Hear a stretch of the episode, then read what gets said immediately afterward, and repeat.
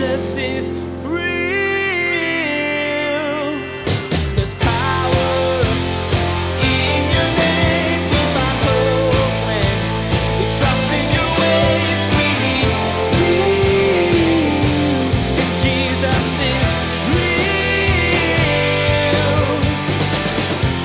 So just as you have three my gods, now you have three expressions of trust.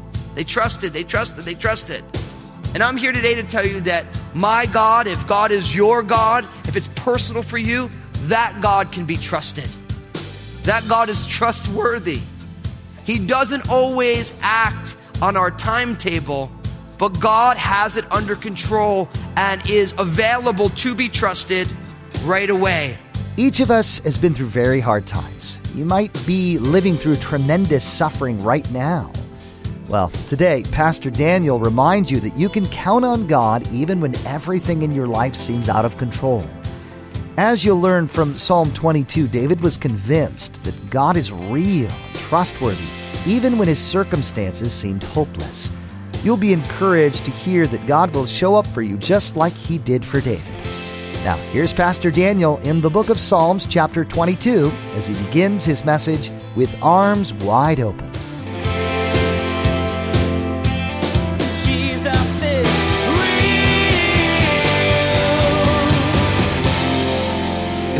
2000, and Creed's song, With Arms Wide Open, shot up the charts. It was written when lead singer Scott Stapp found out that he was going to be having a child and using unmistakable imagery, speaking about the love of a parent for a child, he penned those words, With arms wide open, I'll show you love. I'll show you everything. That's our next song for our top 10 series. And I know what you're all thinking. Where is Pastor Daniel right now? I figure if there's a tomb,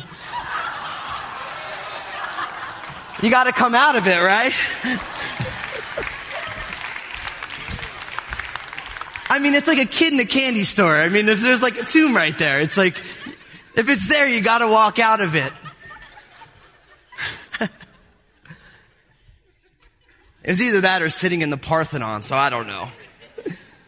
You know, we're doing this series called The Top 10. We're linking Psalms with songs. And you think about that song, With Arms Wide Open, the song of a father to a, a child. And you think about a child is, is in his mother's womb. The way God intended children to be the love expression of a husband and a wife in the covenant of marriage. Do you think about Jesus in the tomb, coming, rising from the dead. Jesus went to that tomb for one reason and one reason alone, and that's because of the covenant love of God.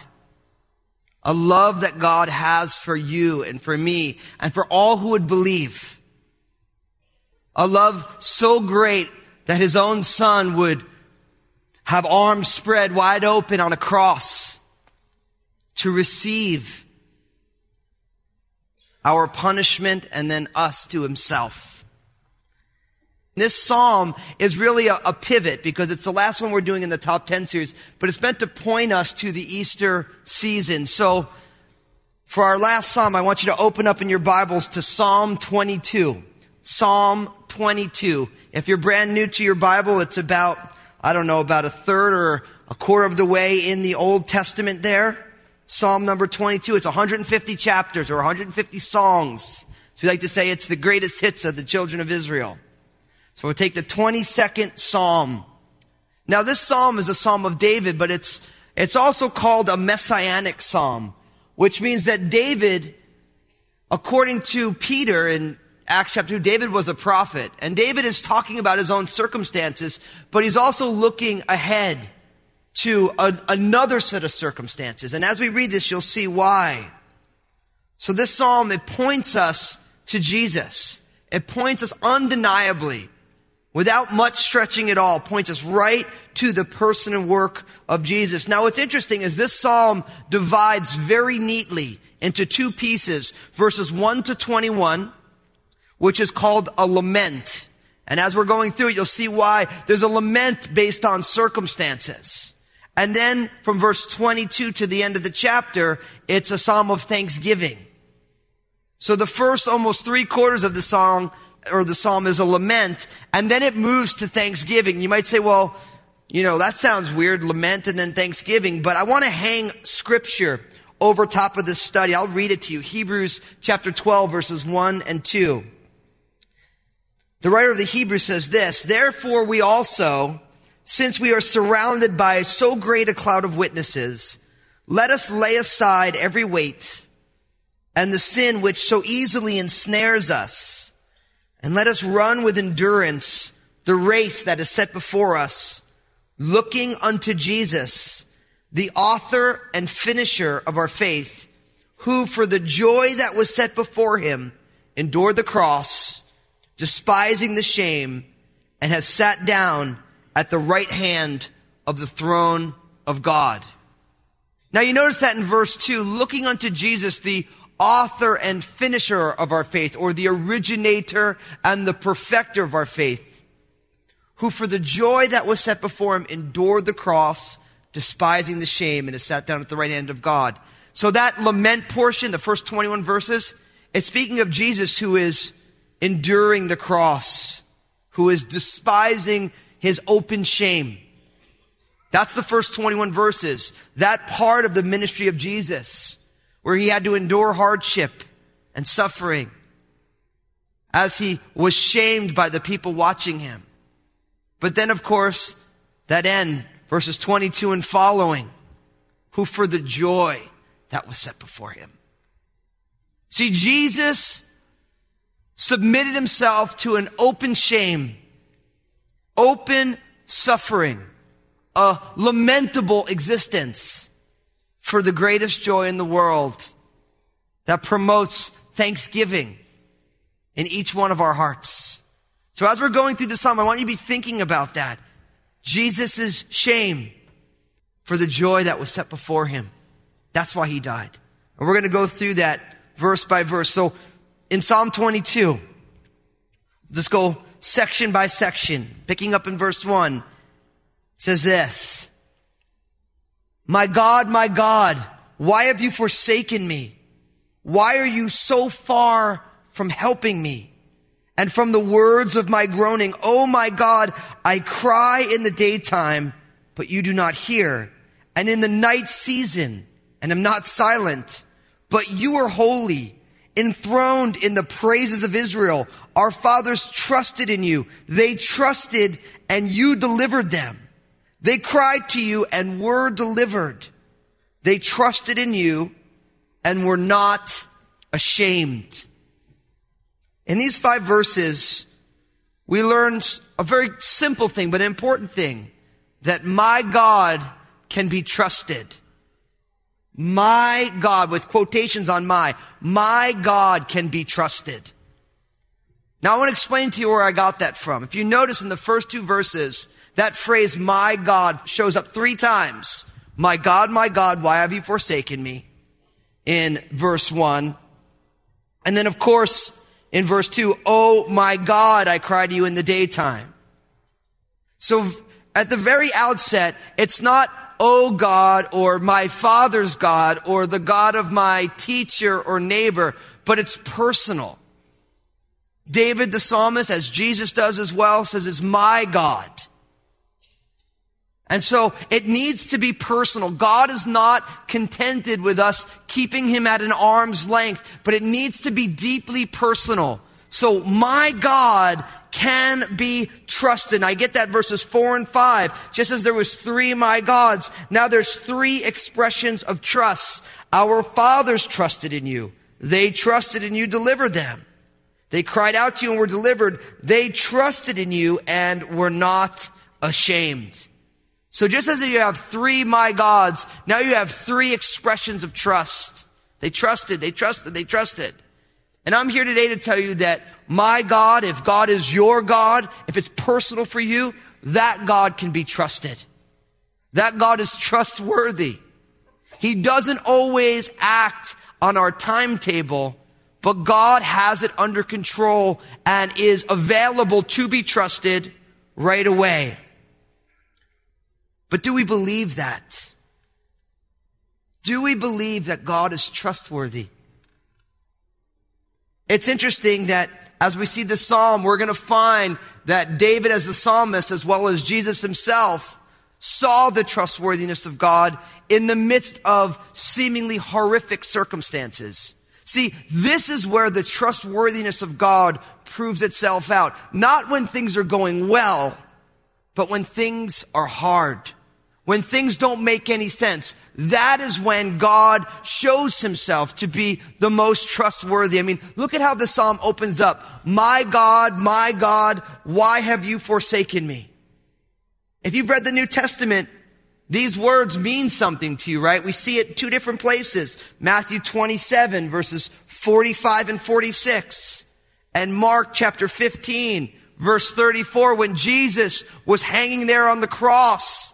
He cried out, my God, my God, why have you forsaken me? Quoting this psalm word by word.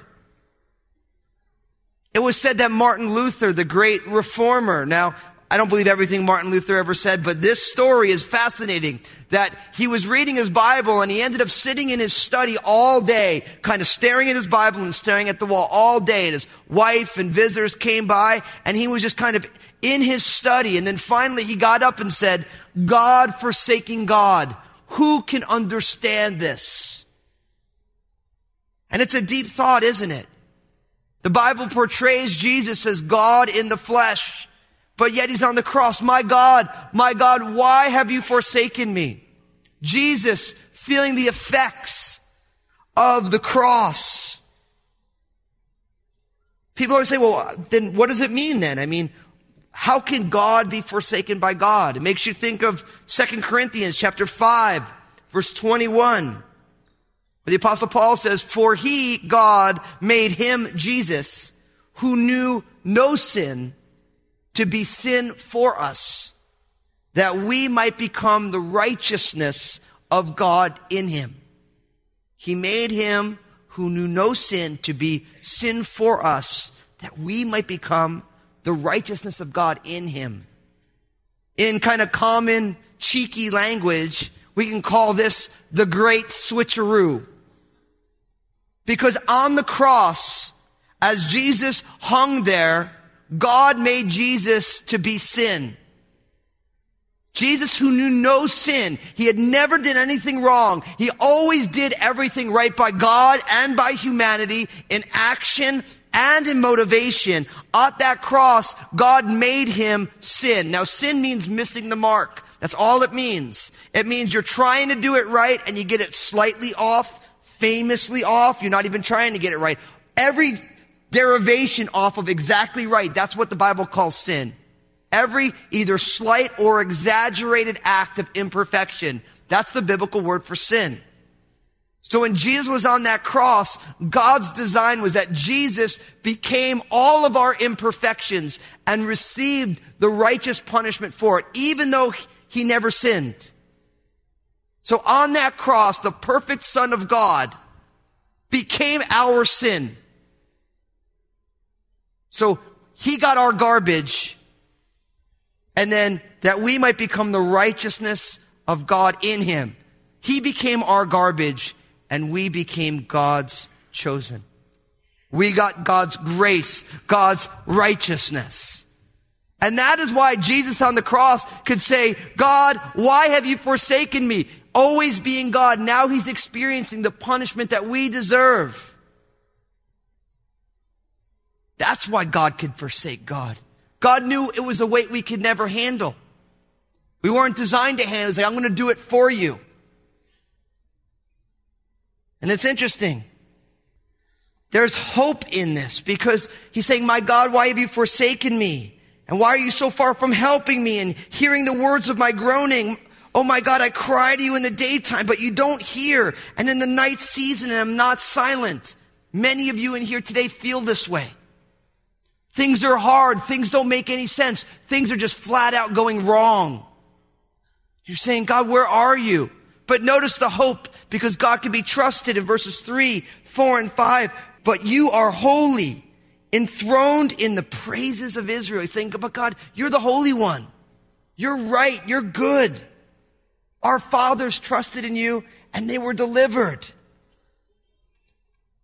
They cried out to you and were delivered. They trusted in you and were not ashamed. See, if you're here today and you're struggling, you don't know what's going on, you need to look back at your history. Look at the history that you find in the Bible. A, a great cloud of witnesses who have experienced God's deliverance.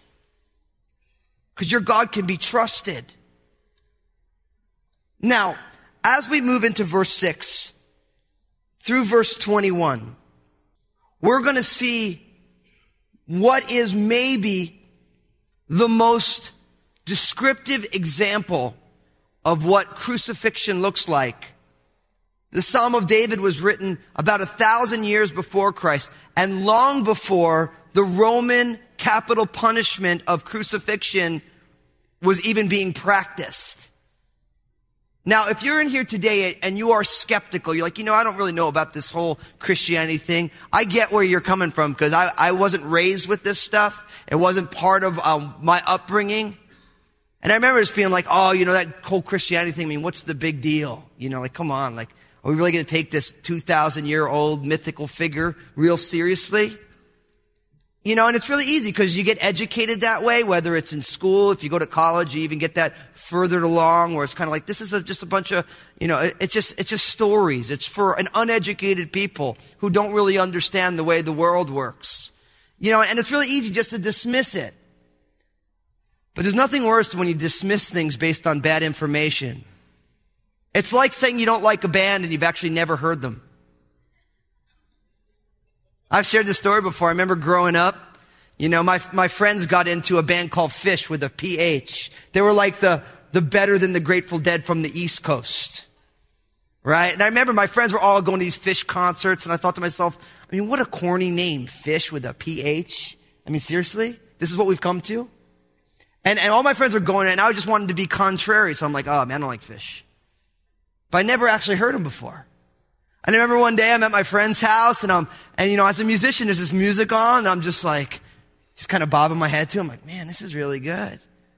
And then they, they the, the, whole section of the music changed and these guys were just, you know, they were jamming, they were just wailing, they were in it. And I'm just like, wow, this is really awesome. What is this?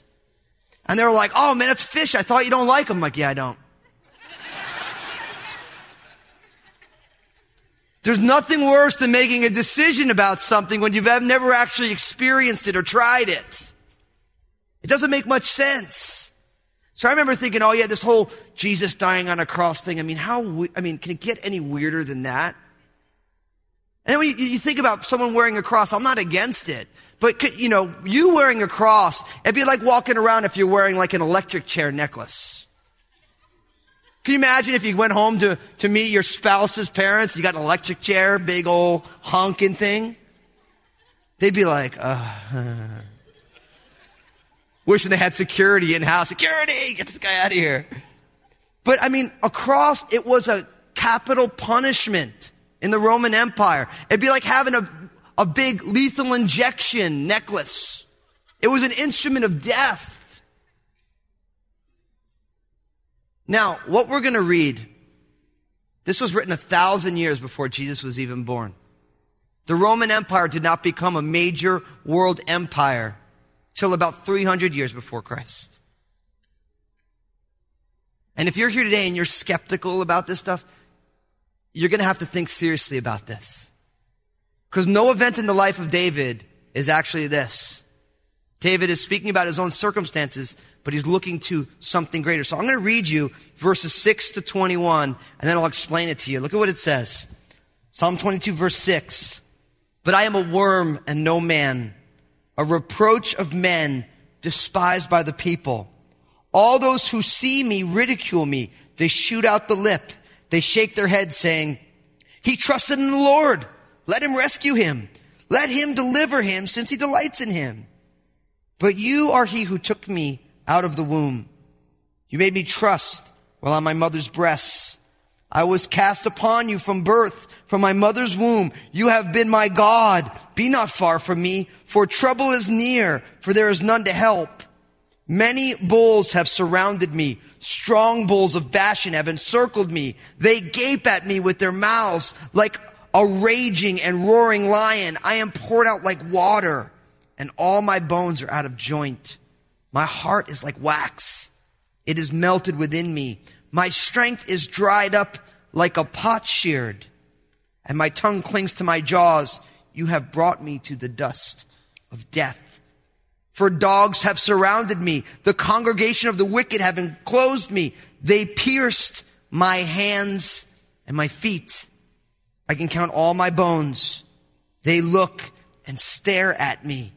They divide my garments among them, and for my clothing they cast lots. This teaches us, quite simply, that Jesus suffered to save us. Jesus suffered to save us. He suffered for you and for me because God loves us enough to give us what we need, irrespective of if we want it or not. Jesus suffered to save us. Now, this description here, I want to give you some homework. Actually, don't really, it's not really homework, it's good work. It's like a teacher, right? It's not really homework, it's good work. But for reference, I want you to look at the four passion accounts of your Bible. Each gospel has one. So Matthew 27, Mark 15, Luke 23, and John 19. Matthew 27, Mark 15, Luke 23, and John 19. What is interesting is that in each one of the gospels, each of the four gospels, there is an account of Jesus on the cross. And it's amazing how powerfully they read parallel to this psalm that was written a thousand years before. How many things line up with the reality of what Jesus experienced? Look at what he says. He begins, he says, I am a worm and no man, a reproach of men and despised by the people. All those who see me ridicule me and they shoot out the lip. They shake their head saying, he trusted in the Lord. Let him rescue him. Let him deliver him since he delights in him. Jesus was mocked. You can read it in Matthew 27, 39 to 44. Jesus is here being mocked by the people around him. He's saying, I'm a worm. He's saying, I'm helpless. I'm frail. I'm unwanted. He's being ridiculed by the people around him. Jesus is Thanks for joining us today as Pastor Daniel began this study in Psalm 22. You were reminded that God is both personal and trustworthy. Pastor Daniel taught that this psalm is distinctive because it gives a very specific description of crucifixion nearly a thousand years before its invention. You learned that God's design was for Jesus to take on all of our imperfections so that we could be made clean. Hey, everybody, Pastor Daniel here. I just want to say thank you for tuning in. I'm so stoked you're a listener of Jesus is Real Radio, and I know Jesus has amazing plans for you. I'd love to hear the story of how God's working in your life. Give us a call here at Jesus is Real Radio at 360 256 4655 or email me at real at danielfusco.com. Thanks for joining us today for Jesus is Real Radio. Hey, I wanted to remind you that each day on Facebook, Pastor Daniel shares a simple two minute message. In this message, Pastor Daniel draws out an important biblical truth that really helps set your day on the right path. So be sure to follow Pastor Daniel Fusco on Facebook and share these two minute messages with your friends and family. Next time on Jesus is Real Radio, Pastor Daniel will continue to explore Psalm 22 and its applications for your life. As you learn more about what happens to someone's body during crucifixion, you'll be reminded of how much Jesus suffered for your sake. God has gone to great lengths to make a way for you to be able to have a personal relationship with Him. because He loves you more than you can even imagine. You've been listening to Jesus is Real Radio with Pastor Daniel Fusco of Crossroads Community Church. Pastor Daniel will continue teaching through his series called The Top 10. Until then, may God bless.